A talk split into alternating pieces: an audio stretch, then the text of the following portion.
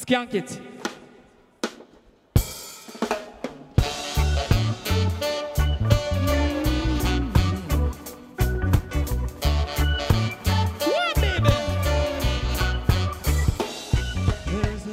Yeah, no, I think Name it- one film student without a clapperboard. I dare you. what we should I should have got mine, and we could have had a clapperboard off, which was all the range when we Told were at you, you university. have one.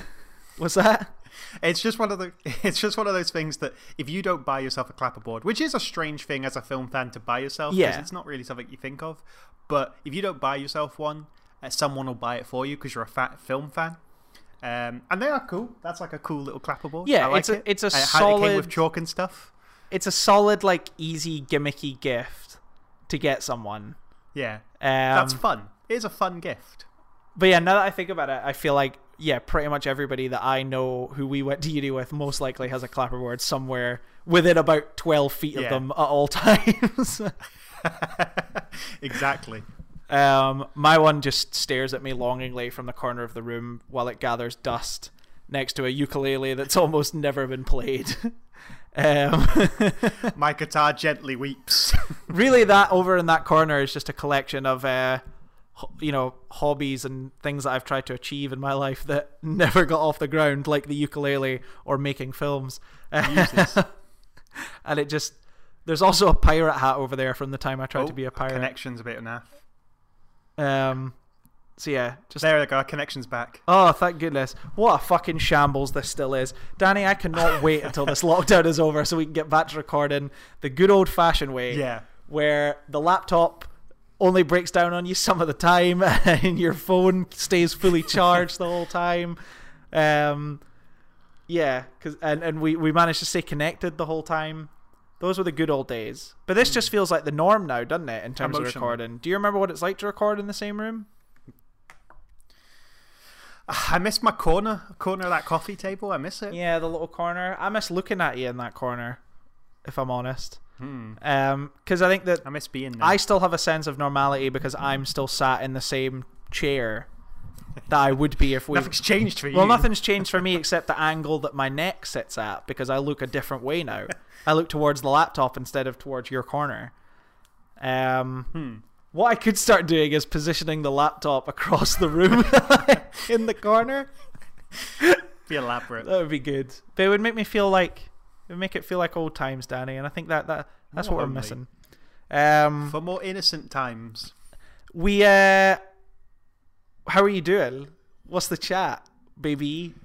I Get I- deliver it to me uh, as if we haven't like already been talking for an hour, not recorded. I know. I did say to you literally 10 minutes. This just feels like the normal now. It is really bizarre. Like, um, and I, I do feel like every time I talk about it, it's like, hey, I've got no complaints. I'm in a financially good um, situation. I'm like, I've got basically everything I need in my flat. I've got like shops so nearby. I've not got any disabilities. I've got company in the terms of Bernadette. I'm in such a strong position that like uh, I, I'd feel really bad complaining about even the remotest things. Yeah. Uh, it does suck that we can't go out and meet more friends and go out and enjoy like um, stuff like cinema and stuff. But in fairness, it does. I- I've I've I've come off pretty lightly in this whole situation. This whole global disastrous pandemic. I'm actually doing pretty cushy. yeah, I think that is a, a very positive way of looking at it. Like I can't remember if we talked about this on the podcast or if I said it to you off mic, but I feel like the worst thing initially when like shit was hitting the fan, the kind of worst thing that happened to me was like I wasn't going to be able to go on the holiday that I had planned. Yeah. Uh, and also, I was meant to go see Avril Lavigne live, which also fell through, that is devastating for you. which was yeah. devastating for me. I- Obviously, a huge fan. Um, but then it's like people around me like just had it so much worse. Like people were losing their jobs, people were in the middle of trying to sell their houses, um, and like that was all falling apart because suddenly estate agents were closing and all this kind of stuff. Um, people couldn't get like surgery that they needed. Like p- people fucking had relatives who were dying, like relatives who were in the hospital who they couldn't get to anymore. Um, I had friends who were like uh, uh, literally about to give birth, and it was like, oh fuck, this just became like a whole not like you know that what is already a stressful situation just became a whole lot more stressful. Um, and it's like, man, I'm, I, I, you know, Avril Lavigne's been rescheduled. You know what I mean? Like we we will meet again. um, so no, That's one of her classics. I do agree with you, but it, it it's still. cover.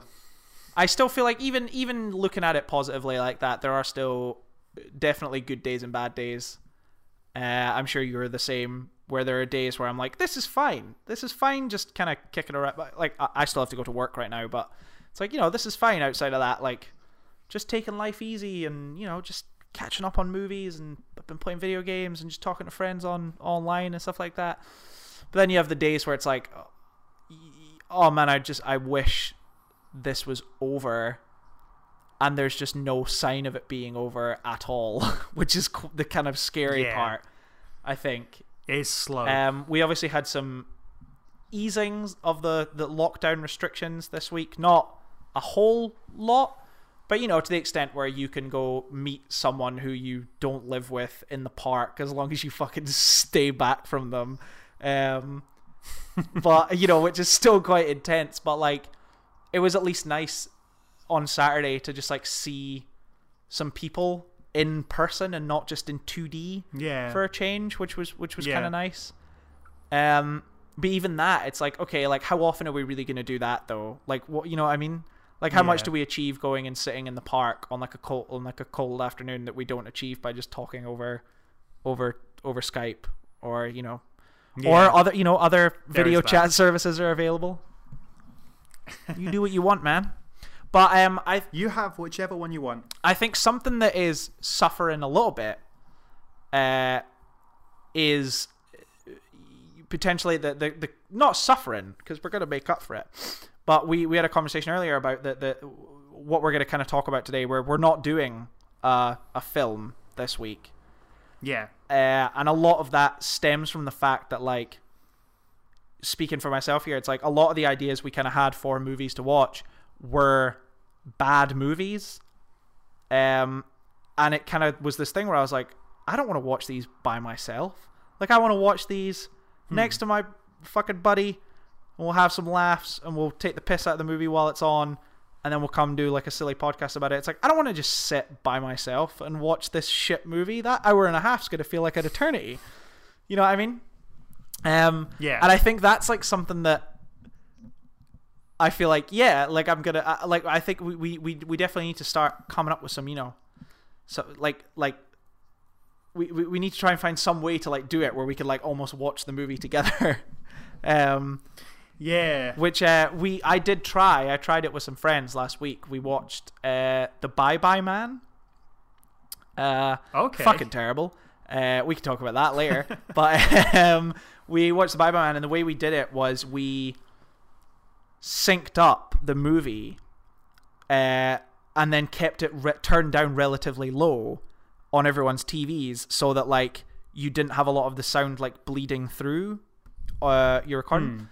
But uh, you know, no matter how much you try to kind of like eliminate that bleeding of audio, still a little bit like no matter how kind of perfect you feel like you got it. So we're watching the movie, and it's like for a lot of the last kind of twenty minutes, you would hear the line on our TV, and then through our laptop from our friend's speakers, you could then hear the line be repeated, but in like a kind of grainy, shit audio quality version of it.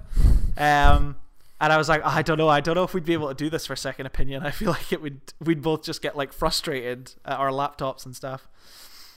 Yeah. Um, but you know, like I was going to recommend that we did uh, like Gemini Man because I've I've been really wanting to do a Gemini Man episode because I really like Gemini Man. The rest of the world does not like Gemini Man. But I was like, no, I was like, I can't let Danny sit and watch Gemini Man by himself. Danny's going to need me beside him to pause the movie, tell me. to pause the movie at, at you ten minute through. intervals to tell you, to explain to you why what you're watching is actually quite good. I was like, I can't leave him to his own devices think it's because they, they- he's had too much outsider influence that's not me on Gemini Man. I was like, you need me there, man. Um, so we're gonna save that one for another day, which I feel like is gonna be our piece de resistance when it comes to episodes. I feel like that's gonna be a good Oh one. yeah. I feel like I've been building up for a long time. The Gemini Man episode. And at some point, we're finishing this year, uh, this season of uh, Second Opinion on Climax. Yeah, Which is funny. Which we have to do again. Like we we have to do that when we're together. Yeah. Like we can't do that because normally as well. Normally when we record this podcast, normally we kind of take a break around summertime, um, for like a month or two. But th- this Hmm. year, it's almost kind of like we probably won't do that because like what would be the point really? Um, yeah, we're not doing anything anyway. I think the difference with this is we've definitely it's not been as regimented in terms of the release schedule. I guess has been the difference with lockdown. It's weird how even though you have all this free time, like I think because we try so hard to fill it in a way that like Yeah. sometimes yeah sometimes it, it there there does become some like schedule issues and stuff but again it's like well we're life's moving at a slower pace why why not have our podcast come out once every three weeks instead of once every two you know what i mean um exactly. when really what we should be doing is making more content for people to listen to and stay off the boredom every week, Second Opinion. um but yeah so what uh what are we gonna do for today's episode we're just gonna kind of chit chat chit chat. A bit of a bit of chit chat. another kind of conversational episode. We'll just talk about a bunch of random shit that's been happening, stuff we've been watching. I believe you Uh, have some some questions. Um, I've got some on the spot. Is this like a sort of like? Have you been doing a lot of Zoom quizzes? Have you been doing a lot of like? Not a lot, uh, but this isn't a quiz. This isn't a, like a, a a test of your knowledge. This Mm. is a this is a like a personal question, like a sort of like a, a an opinion question Okay. of a, a specific thing, and you're on the spot, and your name's Scott, and that'll tie into the title of the segment. That's good Our because famous segment. I, if there's one thing I'm getting sick of during this lockdown, it is my general knowledge being tested by my friends and peers. uh, and what I've learned in uh, the, the 10, 11 weeks is something that I already knew, which is that I don't have very good general knowledge outside of the world of media since about 2005 is kind of like where my knowledge sits like pop culture from about the year 2000 is where I'm like really fucking whip smart everything else is just like a black void because I can't learn anything else because it'll push out all that unnecessary knowledge that I have I love it. That's your era. That's your master. did you know that Postman Pat's surname is Clifton I did? Pat Clifton Pat Clifton. that's a thing I learned recently Mm. That's given me a lot to think about. do you know what the pig in Charlotte's Web is called no, I feel like I would have. his name's Wilbur feel like I'd Wilbur. Okay. Do you know who the oldest? feel like I have seen the. do you know who the oldest member of One Direction is? Of course I do. Who is it? It's Liam. Is it Liam? It's I think it's Louis. I've just said what I said with confidence. I was right. You've got me doubting myself now. I didn't actually know it was Liam. I thought if I said Liam confident enough, you- and then if it turned out to be right, I'd look amazing. Do you know where when the original iPod was released? Yesterday, 2001. Daniel. 2001. Steve Jobs walked out onto that stage and he said, "Put about 25 songs in your pocket." And we'll, we'll sort of build it up from there over the course of many, many years. Give us really four hundred pounds for this, please. Um, You're you're giving me a lot of knowledge here, man. uh, I'm becoming wiser. well, yeah, no, I just want to share with you some of the knowledge that I have both learned and bestowed upon uh, my friends and peers in the last 11 weeks. Because we've not been involved in any kind of Zoom quiz together. Um, no, I don't feel like there's enough crossover there. Like, I feel like one of us would need to host the quiz. You know what I mean? Um, which is not happening. it, it absolutely is not. Although It's actually surprisingly exhausting to make a quiz. it's surprisingly exhausting to just be on Zoom or like be on video calls. Yeah. I think I find it easy with like you and with the guys that I do D and D with because it's something that is kind of transferable, I guess. But when you're just having like a catch up with someone over video call, I do I find it quite tiring. Uh, and I did see a thing recently about like why that is, and a lot of it has to do with like that you kind of both people involved in the conversation like you kind of feel that there can't be that natural moment of silence because you're doing this more like active way of speaking to one another. So if there's a moment of silence, you immediately feel uncomfortable. Um, and on top of that, it's like, you know, if you can see yourself, you also have that kind of like you're you're worried about like your image a lot of the time and like the way you're kind of coming across and like stuff like that. And then I think you have to like work harder to read other people's kind of body language and things like that because obviously you're just seeing like a little square of me which has kind of chest up. You know, I mean, you've got my knee in shot as well. My Yeah. listen to that slap Juicy.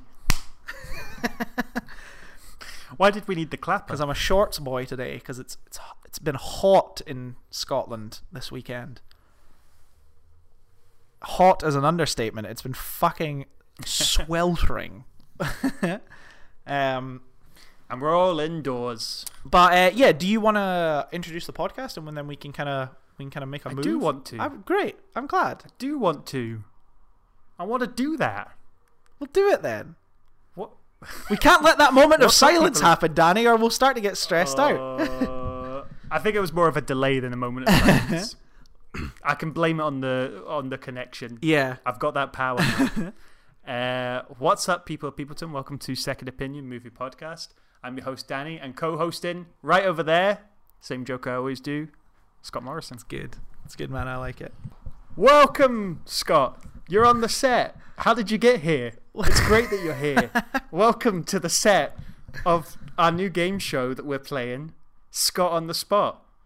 I love Du-du-du-du-du-du. my ego is very happy that there's a game show about me. Yeah. Uh, it was actually about a different Scott, but since you're here, we'll take it. well, that's fine. That hurt my feelings a little bit, but Uh, that's okay. du-du-du-du-du. Scott on the spot. What's he got? Does he like it or not? Is this all on? Scott on the spot. Is it all off the top of your head, or was this written for the other guy? Well, it, it, it actually more applied to him, but uh, uh, you can, it, it like it's universal. And this is only for you. This is terrible podcasting. I made that for you. Oh, you There made you a logo. It's a- it's a no logo. can It's a logo. it's called attention to detail. Brilliant. I love it. You know, you know when you're uh, watching behind the films features and they're like, oh, but if you actually read this newspaper prop, it's got like all of the details of like the world they live in, but you can never read it because it's never on screen. Yeah. I get you. I get you. I hate DVD special features now. I feel like so many of them are just like, here's the cast explaining the plot for 15 minutes, and that's it. Yeah, they that's what be- counts for special features now. Um, yeah, it used to be a lot more grander. Maybe, but then I don't buy many Blu-rays. yeah. No, I'm the special same. features are on Blu-ray. I th- I guess maybe it's a case of like the ones that I do are things like I buy like the occasional Marvel movie or something like that, which Hmm.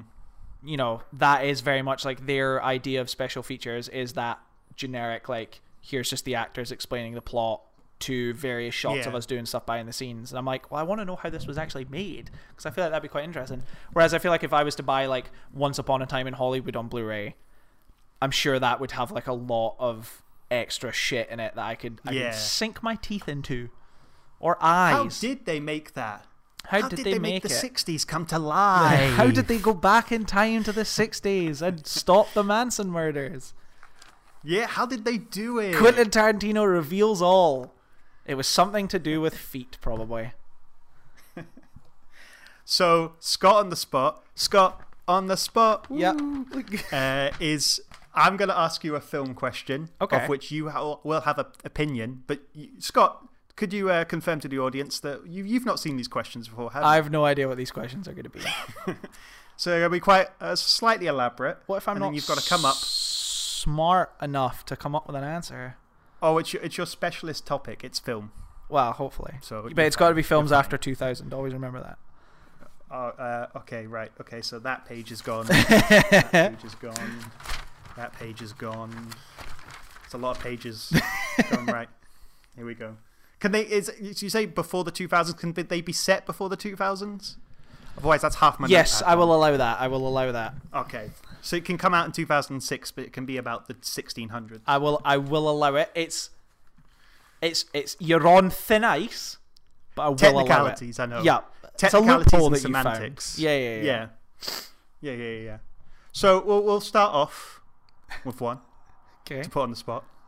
Scott Morrison, Scott on the spot. What is a great film that you'll never want to see again? Ooh. Maybe like a Clockwork Orange. Ooh, I've seen that once, and I've never had any desire to go back and watch it again because I'm like, this is just, it's just not pleasant. Oh, fucking the one we watched together. Uh, fuck the the the film that's haunted this podcast. Oh, Irreversible. Irreversible. Yeah, Yeah, that's definitely- fucking. yeah. That's the answer. 100%. Because we've had conversations in the real world with friends that we have, you know, because we have those, about that movie. we and we and we even talk about it on the episode, I'm pretty sure, when you go back and listen to it.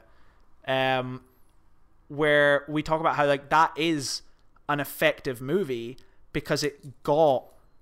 Uh, like I, I think the reaction that the filmmaker wanted, like it got that out of us. You know what I mean? Like, Yeah. in- uh, to to the point where it's so effective that it genuinely left me like unsettled for weeks after we watched it. Like it was just on my mind all the fucking time. Uh, so I feel like I would. It was. It was really unsettling. irreversible. I know that's Well, maybe like a funny- cop outy one because we've talked about it at length, and I I won't I, I don't have to go into it now. But yeah, I would say that's Hmm. my answer. I, I reverse would totally agree with you. It's funny that A Clockwork Orange also is like famous for its rape scene. So you have Yeah. very much gone for a specific sort of greatness, which is understandable. Yeah. Here's- Let's it on the record here. Scott Morrison doesn't like watching even simulated rape. I'm not a fan of it in any any a capacity. Um, It's a niche uh, hatred of his, but he'll he'll own it. Yeah, it, films like that where it's like th- th- there's graphic sexual violence is, I would hope, uncomfortable to anyone. You know what I mean? Um, Yeah. And I think something like Irreversible is a film that you see once, and I think you've gotten what you. I feel like I got out of it what th- they intended me to get out of it, and I don't want to experience Well, you that needed to get out of it. Yeah. Yeah. Something like a Clockwork That's Orange, you could watch that for the appreciation of Stanley Kubrick's filmmaking. Uh, but uh, it's kind of one of those films where, like, I say that, I say I don't want to ever watch it again, but then I, I don't. It's been so long that I don't really remember a whole lot about it at this point. You know what I mean? To the point where I kind of feel like if I was to watch it again, aside from the bigger, iconic kind of moments, I feel like it would almost be like watching a new movie at this point. So maybe I should try I think again. you. I think maybe sh- you should because I really like a Clockwork Orange, and I've uh, I've I've actually read the book for a Clockwork Orange, and that that's a that's a. That's a good treat. Yeah, it's it's all done in that. it is really bizarre because it's all done in that language Mm. that uh, that they they speak in in the film. Uh, so it is kind of really hard to like t- to get on board with to Yeah. begin with, but then it's really cool because it's all through his perspective. Um, and I really love the film, and uh, like it is like that graphic scene, and there's a lot of graphic violence in it. But it's just the the world he creates, and even that language. It's they do a fantastic job with that language in A Clockwork Orange of it forever feeling teenager, even though like because it because it doesn't conform to any teenage trends. It feels so timelessly teenager yeah. um, which is and I think I think it's a really good film. I think it's worth a rewatch. I think, uh, Clockwork Orange, I feel like is my favorite Kubrick film. Ooh. I think. Maybe think I will. Maybe I will watch it again, and uh, maybe I'll try and watch it again in time for the next episode, and I'll come back with my thoughts. Okay, that'd be interesting. A. Scott work orange, if you will. a different Scott. yeah, no, not me. the person this quiz was made for. Yeah. What obviously. is uh, what is yours? Am I allowed to throw the questions back at you? Yes. Okay. Uh, It's not I- all about I me. was. Yeah. As I much as I'd like it about it. Uh, and one that I was like, I've always thought of like as a film that I've, I thought was really, really good, really well written, really well made, really interesting, but was just too brutal when watching it. Mm-hmm. Was Synecdoche, New York, and I've probably said that word wrong. No, you. I think you said it right. Yes. Oh, no, it's Synecdoche, I think. Yeah. Um, that film, uh, I think, is a really well made film, but it's so brutal, especially at, at just no, just throughout all of it. It's so brutal to watch. Uh, like In terms The- of like the sort of trying, attempting to kind of understand it, or no, uh, there is that. Um, but like there's the stuff that happens to him in his life. Yeah. Uh, it just feels so unrelenting, and it just feels so grim. Um, and I do love because I love the the if if you haven't seen it, he it's about this Philip Seymour Hoffman is like gives this um, MacArthur grant to like make his own play, and he decides to make a play that's basically just him recreating stuff from his life in this big elaborate city like set.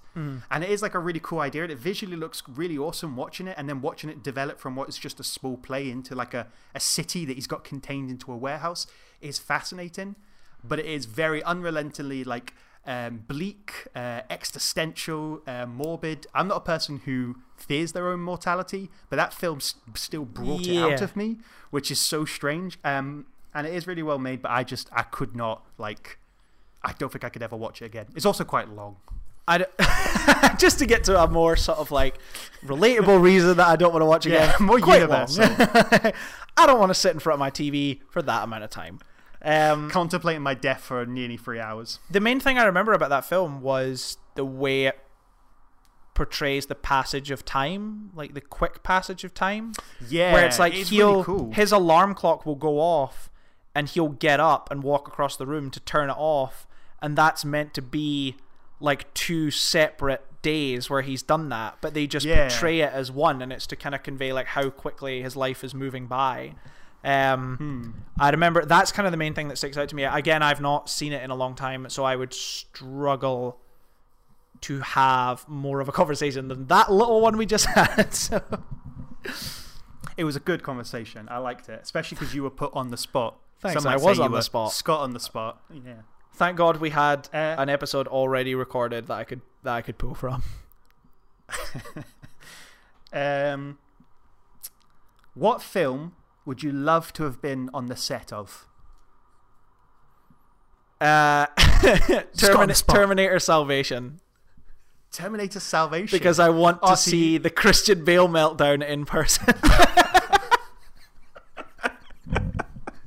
I love it. I imagine that you've time traveled back like a Terminator. so you've uh, you've appeared naked, which is Yeah. weird to begin with, but you've managed to get some clothes, and then you're like, "Oh, the rant's gonna happen any second. The rant's gonna happen any second. and then suddenly you knock a boom mic, and then Christian Bale turns to you, and you're like, "Oh shit, yeah, I'm the guy he's ranting at." like I there's so there's a lot that I I want to know about that. I want to know. Obviously, we know what happened. The guy walked out during his scene, but like I want to see with my own eyes, like the moments building up to that. I want to see if there was tension throughout the day between the two of them, and that was just like something that bubbled up to the surface suddenly.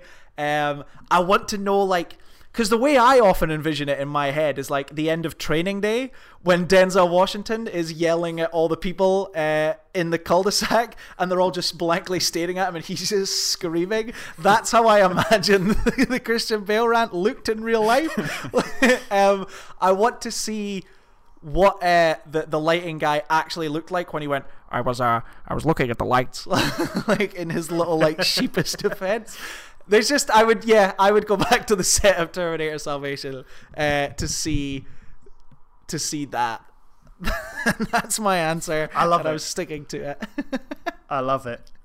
Um, I was expecting something a bit more artistic, like, oh, I'd love to see how this film was filmed and stuff like that. But I love that you've gone for something more sort of scandalous. You've Yeah. gone for a scandal. I love drama. I love it. um, what about you? What would Uh, yours be?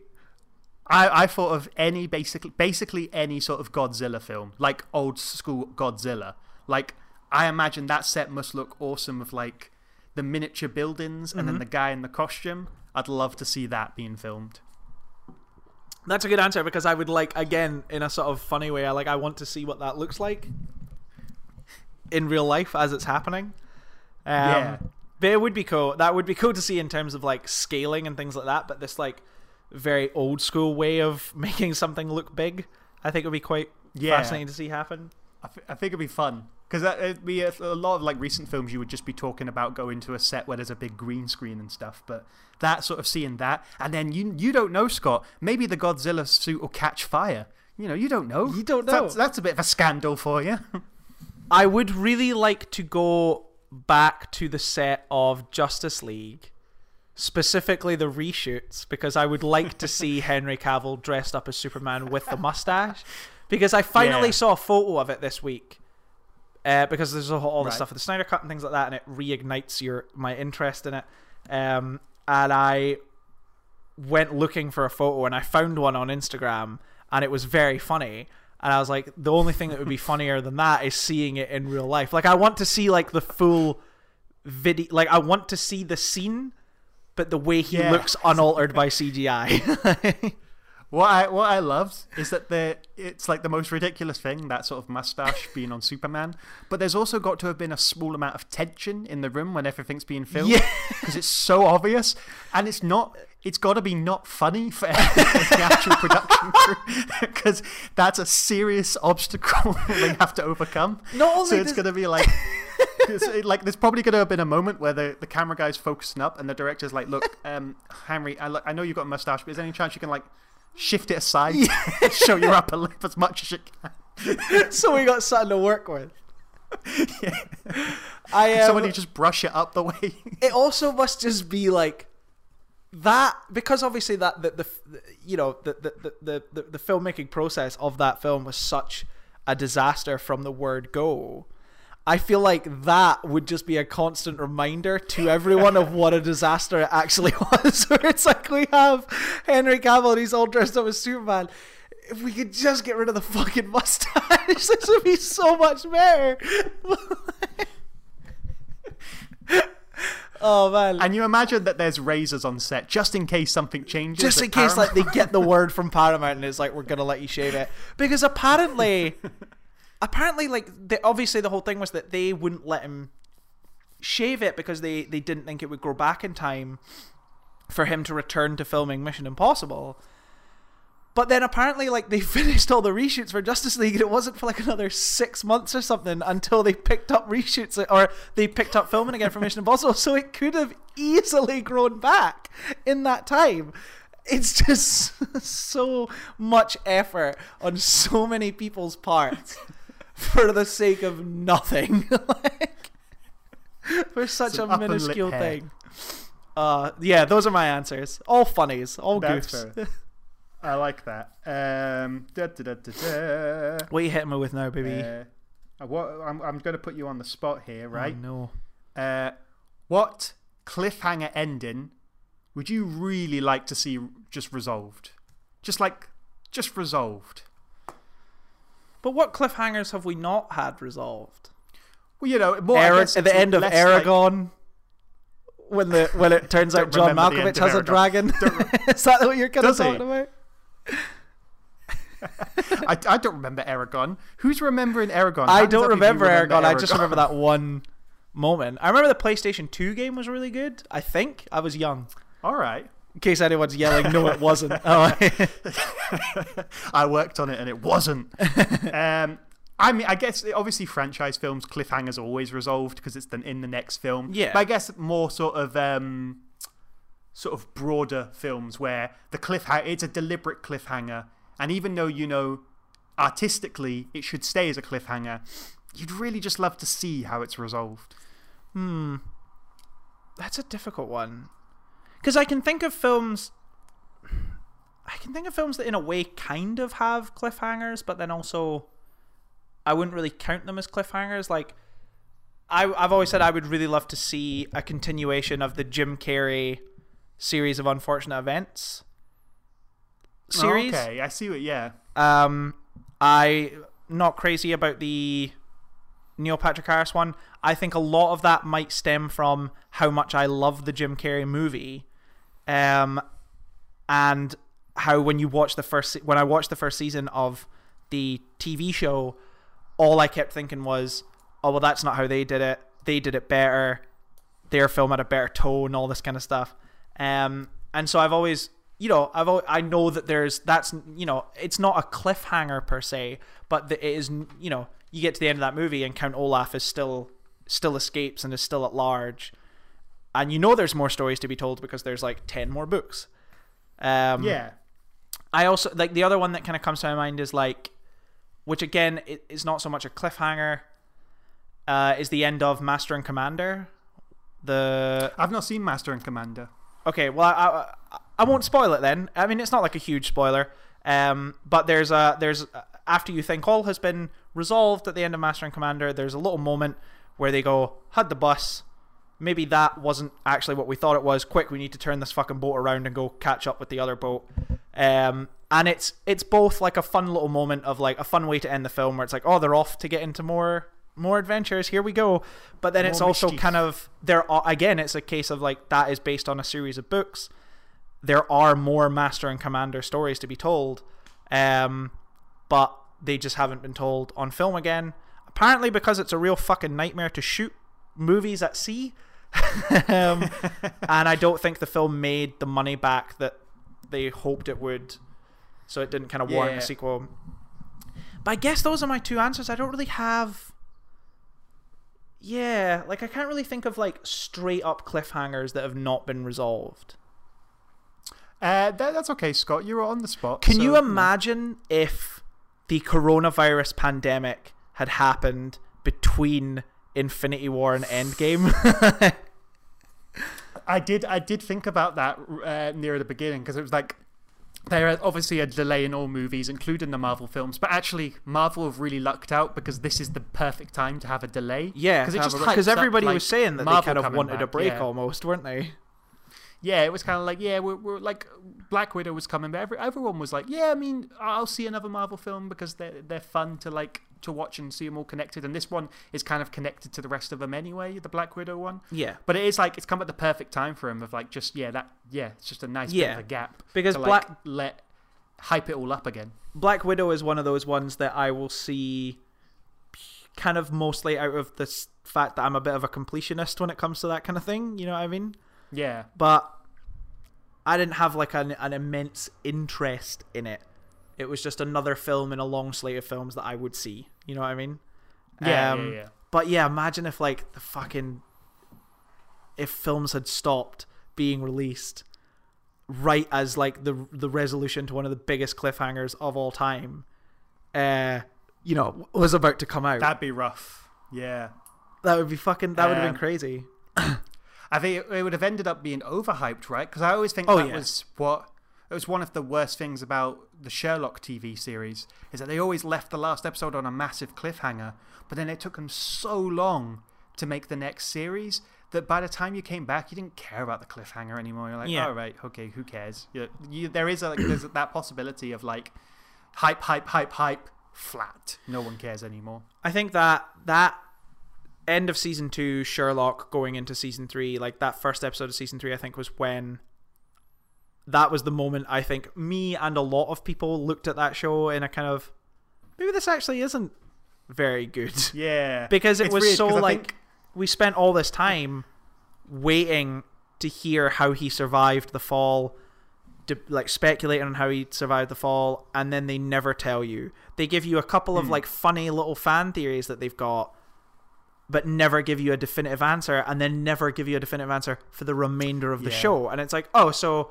the answer is just that he's Sherlock Holmes and he just did it because he's smart Hmm. he went into his mind palace and that stopped his bones from breaking. I don't fucking know.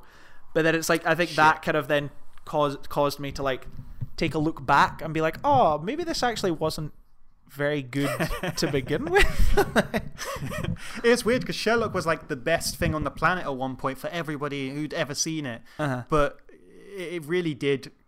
Just it, it's a it's one of the few shows that later series was so bad it ruined all of it somehow. Yeah, it really did. It really did. It's it's not one of those ones that I can look at and go, well, this is bad, but we still have the good stuff because I just don't I don't see it as good anymore. I just see it all as cringy and weird and tailor made to like the Tumblr universe. yeah. uh, and it's just not for me at all. Um, so yeah, I've I've kind of never really gone back to Sherlock. But what I, I'm hoping that what you're gonna do is you're gonna hit me with a fucking cliffhanger that I didn't think of that isn't I- Eragon. I don't think I feel like this is definitely more of an emotional one I was thinking about, but I always get to the end of In Bruges where um, Okay. Colin Farrell has been shot, and like he he wants to be out of it, Bruges. He wants to go and make it up to the to the woman, and like obviously you don't need a cliffhanger to that. You don't need a resolution to that. But me, it w- I, I've always thought, wouldn't it be cool if you could just find out what happened What to him happened after to that, him, whether yeah. he did make it, whether he did try and make up for it. I'm sure there's a Um, fan fiction out there somewhere for that. I'll, I'll appreciate it. Um, I appreciate. I want to know if uh, Mark Zuckerberg's ex girlfriend ever added him as a friend on Facebook. That's real. You could probably find that out. Ask him. Um, yeah, that's the closest to a cliffhanger I could think of. Uh, are there any TV shows that got cancelled on a big cliffhanger? TV shows. I remember there was that show Flash Forward. Do you remember that one? no, I don't. That was the one where, for like a minute, everyone in the world blacked out and all had a vision of the future. Okay. and then they did a whole season of it and i th- i didn't watch the whole season. I only watched i think the first half. But I, I it got to the end of season one and it got cancelled. And i think season one ends where like it happens again. There's like another there's like another blackout and everybody sees something but then the show never got renewed for a second season. So you don't know the resolution to that at all. That's so strange. um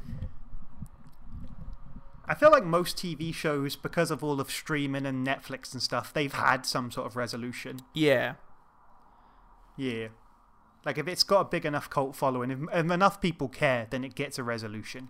What about something like uh what about something like No Country for Old Men, which famously ends on Tommy Lee Jones describing a dream and you not kind of getting to find out what happens to Anton Chigurh if he gets away altogether or anything like that. Um, and obviously, metaphorically, that works for the film. Yeah, yeah. But from like a plot perspective, is there any part of you that's like, I would watch a No Country for Old Men 2 Electric Boogaloo? to see what happens. Yeah, I absolutely would. That's a great answer. No Country for Old Men. I'd love to see like, like no, I wouldn't like if they came out and said we're making No Country for Old Men and we're tying up the loose ends. I'd be like, no, that's a stupid idea. yeah. But I, I would, I would still watch it because I'd be intrigued. I'd be Yeah. like, hey, let's let's find Absolutely. out. okay, what have you got for me? What what what you hit me with next? I'm Scott curious. on the spot. Scott on the spot. What's he got? Does he like it or not? I do Scott like on it. the spot. Um, what director would you give an unlimited budget and complete creative control to? Ooh. Dude, Scott on the spot. Fill in the blank silence here. Carry on. you just spot. I don't know. That's tough. It is hard, obviously, to have like unlimited budget and creative control because there's a lot of directors you think that would ruin. Like Yeah. they would, they would, it wouldn't work for them. Um, They would go whether it be insane. creative control or, or unlimited money. They'd basically be Synecdoche, New York. We're like, Look we're gonna at- make the real film, but it's in this warehouse. Look at the times where it's happened. You got what's his face, Zack Snyder, because given all the money he wants to make Sucker Punch, it's a fucking unmitigated disaster. It's yeah, it's uh, unfortunate if they turns too vain, isn't it? Where nobody.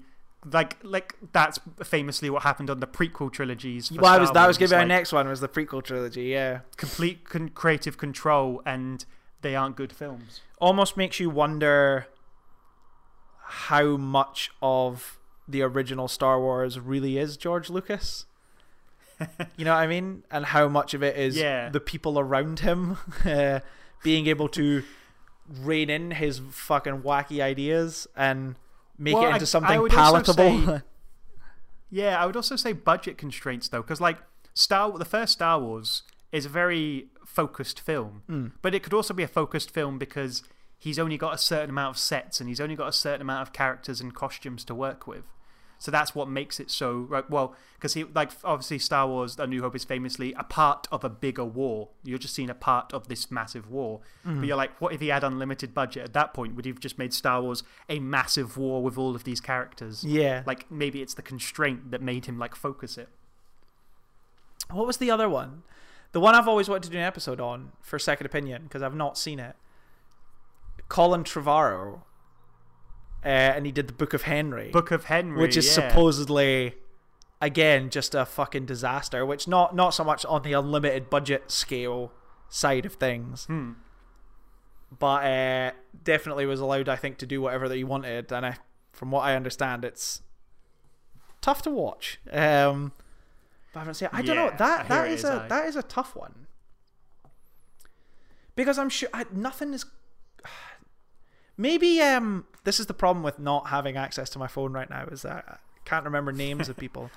The director of Green Room, uh, sorry, not Green Room. Yes, Green Room. I was in my head. I went, no, you've just said Green Book, but I said Green Room. Uh, the Don't director of. Green Room and Blue Ruin and Murder Party. I because I like his style so much that I'd be quite interested to see what he was he could do when unrestrained. Um, okay. but at the same time, I think maybe what I like about his films the most is how kind of small scale they are. I like that he's able to create uh, such a kind of uh, a conflict uh, Hmm. in this like one tiny little like microcosm of the world in Green Room. You know what I mean? How he like basically boils those main characters' worlds down to just this one room. Um, Yeah. so I don't know. I don't know if I I don't know if I want to see. And also his last movie wasn't very good. Hold the Dark. It was a complicated Oh dear. fucking mess. Oh, you've talked about that on the podcast. Yeah. Um So I don't know. What what would yours hit me with something? Give me some inspiration. was Because sh- you've had time to prepare for Mi- this. Yeah. But like the yeah, I'm not on the spot. Dan is Dan has a plan. Dan has a plan. Scott's on the spot. That's the name of Um, this my- episode. My, choice. my my choice is very specific to like me, and I was um, I was thinking about it because um, uh, it's it's Brian Henson, uh, Jim Henson's son. okay. Um, because uh, it, Muppets and Muppet films have really gone out of popularity, which is such a shame because like Labyrinth and Dark Crystal are such um, creative films. Mm-hmm. Um, and then Brian Henson is kind of taken over the reign of like what Jim Henson was doing in his day. Uh, and like the other, like not last year, but the year before, he made the Happy Time Murders. And it was terrible. It just wasn't good. But you could tell the creativity was behind it. Mm. And you could tell that like it had been workshopped. It was a film that maybe at some point was like the Muppets version of Who Framed Roger Rabbit. And it had been so creative and fun and like uh, really, really sort of like just a joy to watch. But they they've like battered it and like they've they've got through test audience. So it needs more jokes here. It needs more jokes here, and it becomes like a just this kind of weird stereotypical Yeah. comedy. But with Um, puppets. Yeah, but with puppets. And I was like, I've, I I feel like there was an interview I watched with Brian Henson talking about it. He just really was. He, you could tell he just wasn't really happy with that film. And I'm like, there's a man who, because he's like, uh, he's got these puppets. There's a certain amount of budget that needs to be in his films. And if he could just have that creative control, I'd love to see another Dark Crystal or Labyrinth, something just so bizarre and like a whole world with like puppets everywhere and just really going for it. That's a good answer. Yeah, I'm not really. I've not really watched too many. Like I've not watched the dark, the Dark Crystal or, uh, anything like that. I, I don't know if I'm a. I'm not a big puppet guy. I feel like that's something I've learned about myself in in recent years. I'm not a big puppet boy. Puppets. I'm a real boy. Puppet. Damn it. I I You're I, more man than Muppet. I thought your answer would be Richard Linklater, so I'm very proud that you. no, because Richard Linklater is very much a. Uh, he's he's makes sense of small budget because I feel like he could have Richard Linklater could have made bigger budget films if he'd wanted to. Uh, Yeah. I feel like he could have definitely gone down that path, but it feels more deliberate that he didn't. Would you watch a Richard Linklater superhero movie? Uh, it would be very human. Uh, I would. Human if he man. wanted to do a superhero. human man, the manliest human of all the humans. Let's hear I'd about all his absolutely watch him problems. do- I'd absolutely watch him do a superhero film. Uh, That would be really interesting. I think he would. Uh, he would bring a sort of uh, different sort of perspective to it all. That would be really, really interesting. And I don't think I don't think he would rule it out because he's his career is like some bizarre genres. He just Yeah. ever because most of the time it's a sense of like it's not far straying from slacker of people talking conversations relaxing moments it's like very just human interaction but then he go does something like a scanner darkly Mm. or Newton Boys. It's a fucking western. He's like, yeah, he just goes for like, like almost like one day he wakes up and go, yeah, I'd love to give that a go. Yeah, for someone who works on such like restrained budgets, he he is good at always kind of changing it up when he can. Hmm. Um, Yeah. yeah, I do, I do wonder if maybe COVID, uh, if a lot of it maybe is from like that a lot of directors that I really like have already been given an opportunity to almost do what they want with a restrained uh, with a with a, a kind of unlimited budget in a way because I was thinking of like uh, Denis Villeneuve, who and he did Blade Runner twenty forty nine, which is like Hmm. such a perfect pairing. Uh, in my eyes, like some something like Rian Johnson getting The Last Jedi, I think that's a fucking great pairing. But then even like old older school, like like you know Tim Burton with Batman Returns, like that's not a Batman movie. That's a Tim Burton movie that Batman's in. Yeah. You know what I mean? um, I love shit like that. So I don't know. That is a genuinely really tough one. I would love to see Phil Lord and Chris Miller finally just get given as much fucking money as they want to just do what they want. Um, Yeah. because I feel be like cool. They they did the two Jump Street movies, which are fantastic, the Lego movie, which is fantastic, Cloudy with Chance of Meatballs, which is fantastic, and then since then Hollywood has just fucking batted them about. It seems like they're so unsure of what to do with these guys. Spider Verse. Well, that's the thing is like they're atta- they were attached to Spider Verse. Spider Verse comes out and is a fucking masterpiece. Um, and it's like I just it- seems like so long since we've had. A, I think the last film we had that was a straight up film from them would have been Twenty Two Jump Street, Yeah. which at this point is like 2016 or something. I think. Um, Hmm. Maybe even earlier than that. In fact, I think it would be earlier than that. Again, can't look at my phone. Um, so it's like, yeah, I feel like I would love to just see them just get given as much money as they fucking want and just let them do something that they want to do rather than almost specializing in taking things that should be bad and making them good. Like I just want them to take an Yeah. idea that they think is good and just make that. Um Yeah, so I'm gonna say that's my answer. Phil Lord and Chris Miller. I like it. That's The a good damn answer. boys. Thanks, man. You're making me feel good. I approve. How many questions? Um, how many questions did you make? Uh, loads. So we we just Oh, go okay. until You just go until we just go until we we're, we're finished recording. I love it. Like this is uh, this is Dan the plan on with against Scott on the spot. But in a way, when it comes to finishing up, that will be Dan on the spot. Oh yeah, because you'll be like, right, you're done, and I'll be like, ah, You'll be like, oh, well, I didn't want to be done. I didn't do the best question yet. Hit me with another one, baby. Um, here's a here's a slightly slightly upmarket, pretentious one. Could you just put your beret on for a second, just so that you Gotta just, get my bear. I haven't wore it in so long. I don't even know where it is.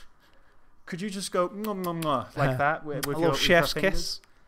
Yeah. Uh, what foreign film, No. foreign language film, I should say, would you love to appreciate in the original language?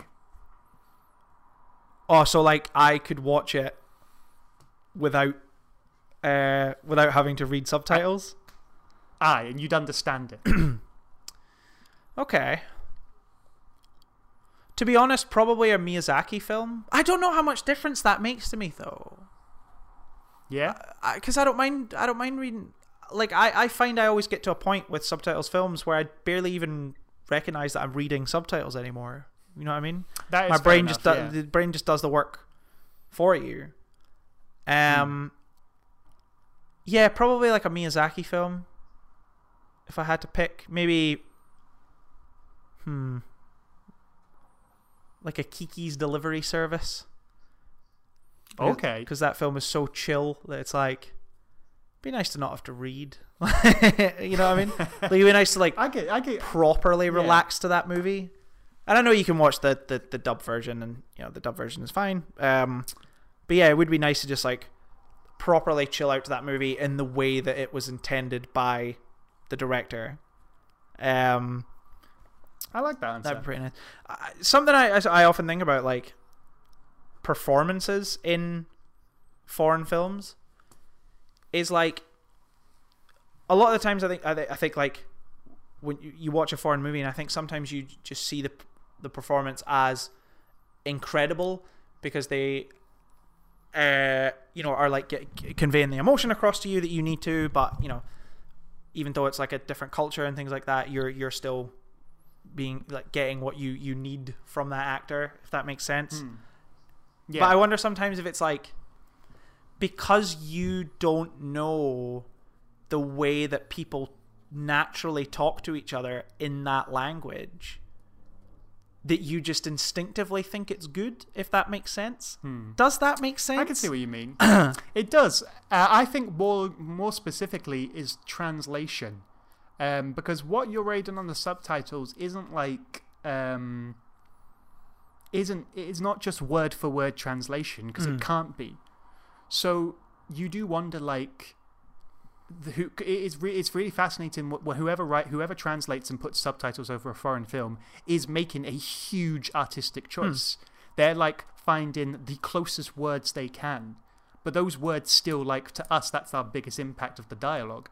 Uh, and you could find that like somebody who's speaking in their own language is using like colloquialisms and idioms and like st- like stuff of their own language that's like more recognizable to people in their country as being um, associated with this, that, and the other. Ah. Whereas somebody else has come along and has used different idioms and colloquialisms that we associate with different things, which I think is really fascinating. That translator of the subtitles is like, that is like, it just, it's, it's interesting how much of a big decision that is to make.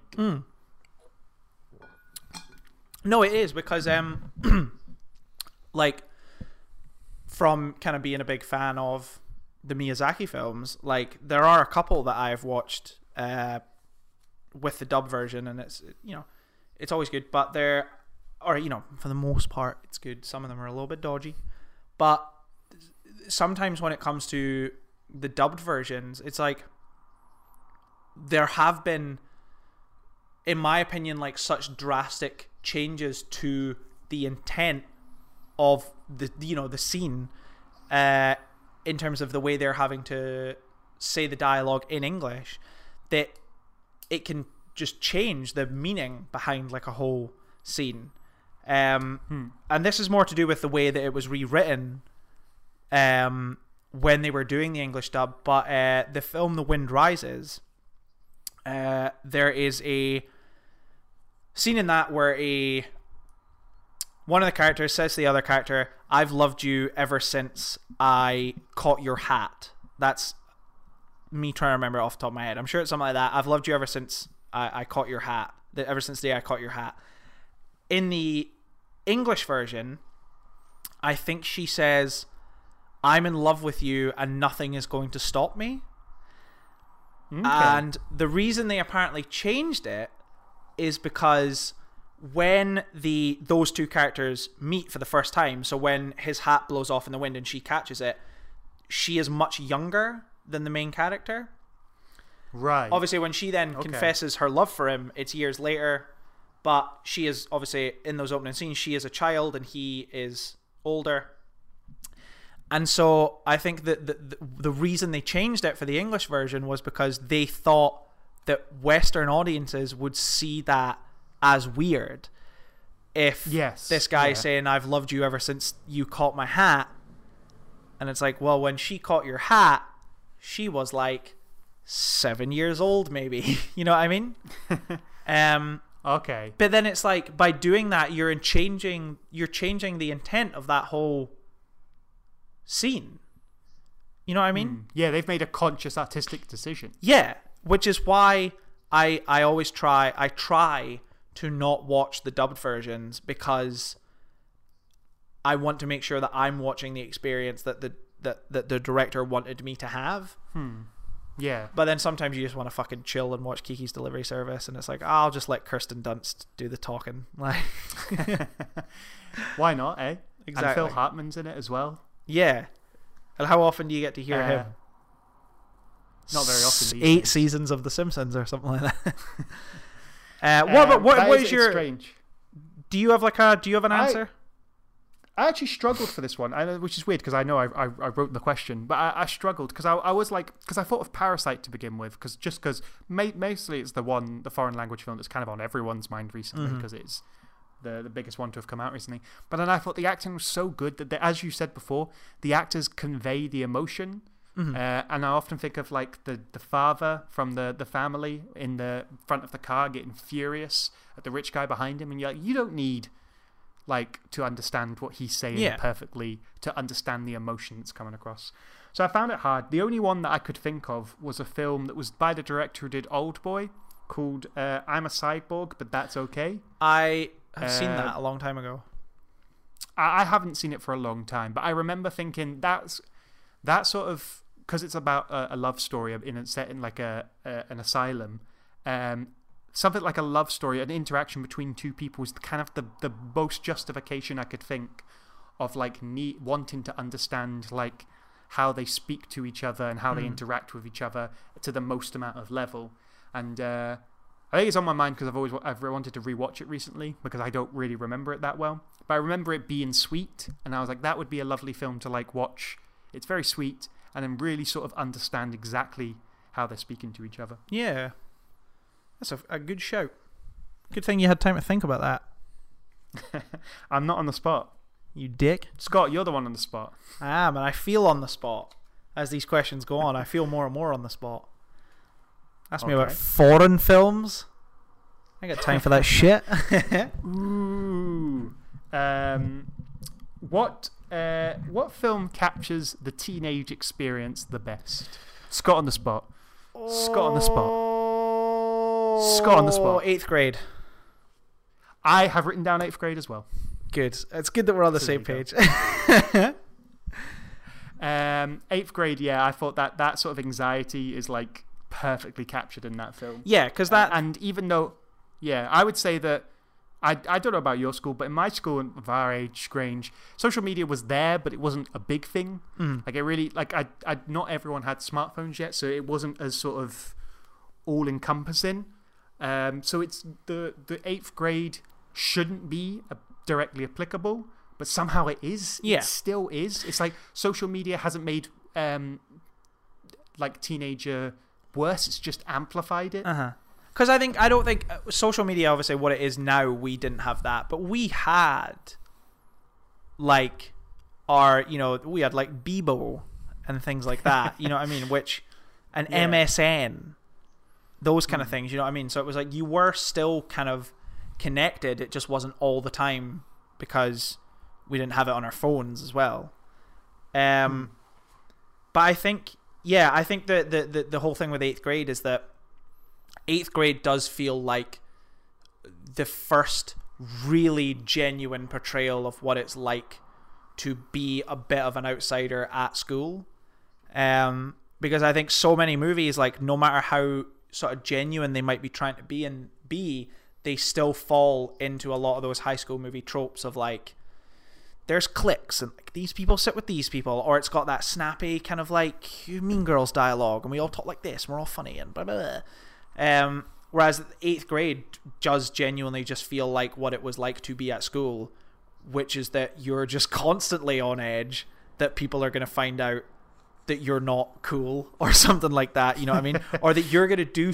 something that will seem so inconsequential, but kids can be so shitty that like they'll just take that and like that's part of your identity for the rest of your time at school.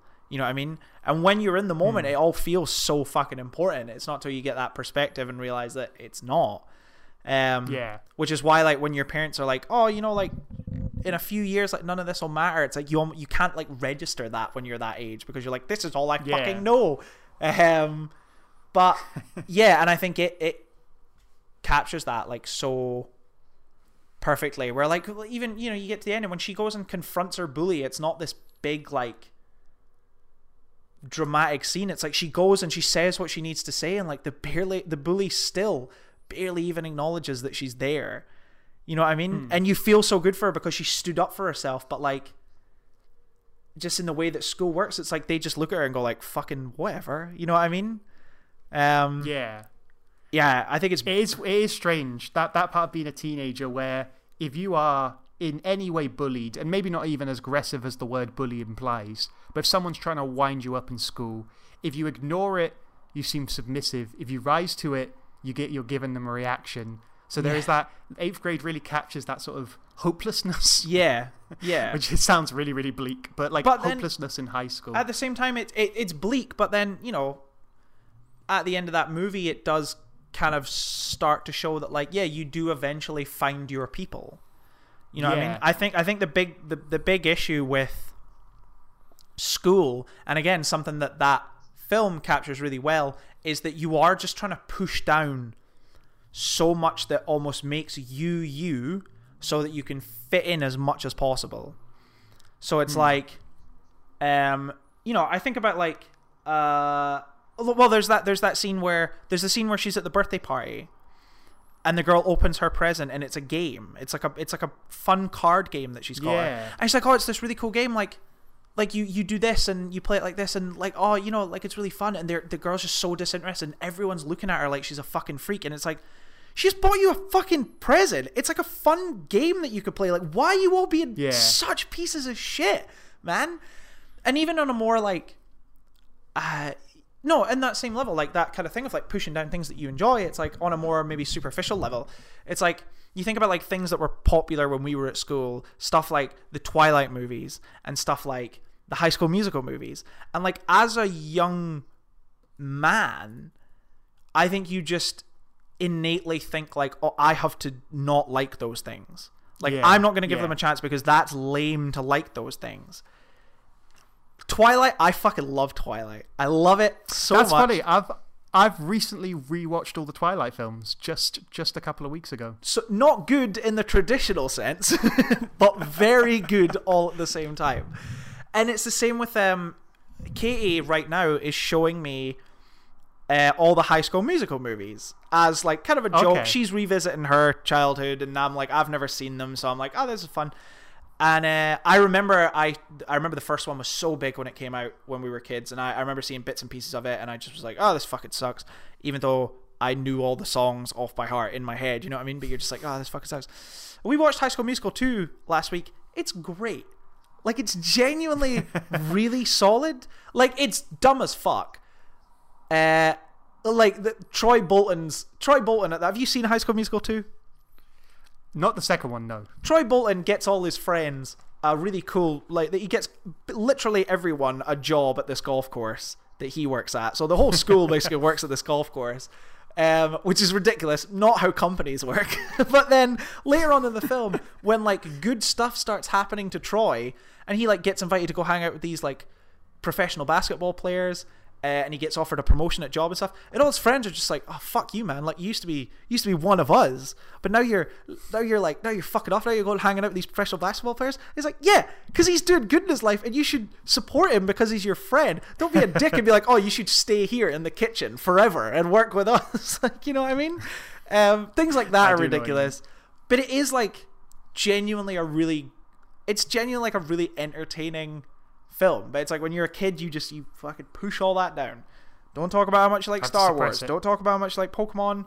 Keep all that shit down, and then like the, the but then the second you find your people and you can talk about that stuff and like enjoy that stuff, it's like so, it's so like freeing. You know what I mean? Yeah. and I think for I think for most of us you don't fully experience that until you get to college or university.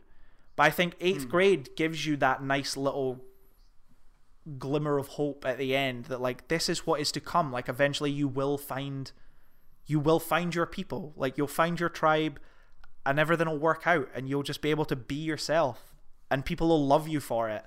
Um Aw. and I think that's why that film is very good. It's one of the best fucking movies, in my opinion, that exists because I don't think there's a film that captures, yeah, the school experience quite like eighth grade. And it's impressive, even from Bo No. Burnham's stand up like uh, uh, standpoint. Like obviously he grew up when he would have probably went to school around the same time as us. Like he would have had the same relationship with social media Yeah. yet he still he still just seems to, he see, he gets like he's obviously done his research and he gets how social media works now when it comes to teenagers and young people and um yeah it's a really fucking good film. It's the film that you want people that age to watch. You just you, but you know they won't. Yeah. you know so what i mean? but it's like yeah. Um but yeah. That's my answer. Good choice. And it's your answer too, so we're both on the same page, and that's good. Um, what if I had answered High School Musical too? Uh, I would have uh, thought that, that your school must have been a very different experience to mine. Would you have heard me out though? Would you have heard my lukewarm defense of I'd, High I'd have given 2? you your time in court. I'd have definitely given you your time in and then shut this podcast down. yeah. Shut it down. Hey Scott, welcome back to Scott on the Spot. Uh, Didn't go anywhere, but question- Your last question is, what who, what director would you have direct your biopic? Ooh. The Wachowski brothers. Well, no, the, The Wachowski Wachowski, brothers. the Wachowski sisters. Siblings. Siblings. Siblings, Just yeah. siblings. Wachowski is siblings. Um, I want my biopic to look and sound like Speed Racer. That's fair enough. I Speed wanted to have that a good thing to same. Visceral, confusing energy that Speed Racer has. um, yeah. Sums up your life. Well, I feel like it would take the sort of more mundane parts of my life and make them very, very exciting and colorful to look at. You know me, I like Yeah. colors. So, yeah, I'm going with the Wachowskis, specifically the aesthetic of Speed Racer. Okay, so you want you're like, hey Wachowskis, you can do my biopic, but please, Make it you know that film that you did that wasn't very successful? that no one saw, do it like that. except me, and I love it.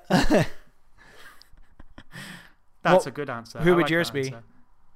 I would be. I would have gone Richard Linklater, not just because he's my favorite director, right? Not not that like that is a big factor, but also because he's he's a person who's very uh, humanistic. He's very empathetic, and I feel like if I had uh, in this biopic done anything wrong, Mm-hmm. he would at least depict me in a way where I'd seem seem okay. He's like, look, he's just trying, you know.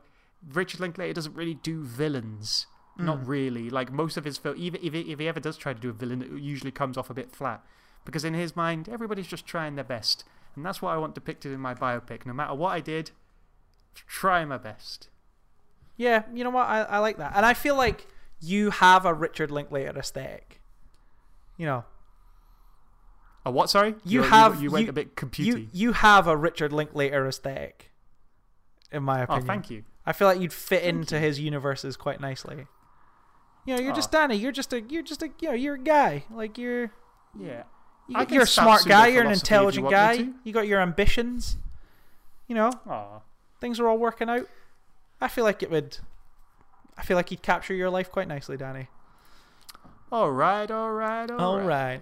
right. Um, but I, I had that was a lot of fun. I know you have other questions, um, but we may just save those for another episode Yeah, because there's going to be more of these the lockdown episodes, obviously. So, um, Yeah. I feel like I, When I was least expect it. I was enjoying this thoroughly, but we uh, we're we've kind of had some technical issues which have been edited out, um, that have kind of made the process of recording this podcast much longer than intended. um, but uh, I've really enjoyed this. I think I'd be happy to just do more of these for what like, you know, for when we can't think of like a film to talk about. Like I'd be quite happy Yeah. with this because, um, yeah, like I said, I think sometimes it's it's hard to do the the watching the film thing like by yourself. Like a real big part of that is watching it together and kind of Yeah, communal. spitballing ideas like while we're watching the film about what we want to talk about and things like that. And uh, we could just do some planning, but who's got time for that? Um, but yeah, uh, the this is yeah, this has been a fun episode. I've really enjoyed this episode. Um, Awesome. I feel like it's a, a good idea and it's been nice and carefree and whimsical. We talked about Christian Bale's rants. It was a good rant. We got passionate about eighth grade. Very passionate. I pretended eighth grade was my favorite uh, high school movie when in actual fact it's High School Musical 2. And then It's I High just School Musical, yeah. subtly segued into being able to talk about High School Musical 2 while still I don't know how you smart. realized how subtle. Uh, I actually my favorite one's Twilight, but I was pretty subtle on that. I think I was even more subtle than you. the first Twilight is very good. It's very bad, but very good also at the same time. It's nowhere near as bad as people made it out to be when it first came out. No, Not by a long shot. no, no. Not by a country mile. Good. Exactly. Uh, well, this has been a pleasure, Danny. Um, It's been a pleasure. I guess we'll we'll just sign off here. We'll tell people uh, eat their J.K. Simmons, enjoy their Eat a JK7. lockdown days. Make the best of it. Stay safe out there, everyone. I know that things are easing. but not easing so much that you should start taking the piss. You know what I mean? Still, Exactly. stay away from shops, specifically the one I work in. If you're sick, don't bring me your disease. um, okay, That's a uh, fair. that's a fair public announcement. I, I think it's very fair. I think stay away from me. Do what you want, but stay away from me. And that also extends to after lockdown is over. Yeah. Years from now, when coronavirus is a thing of the past, do what you want, but Scott's stay away than from me.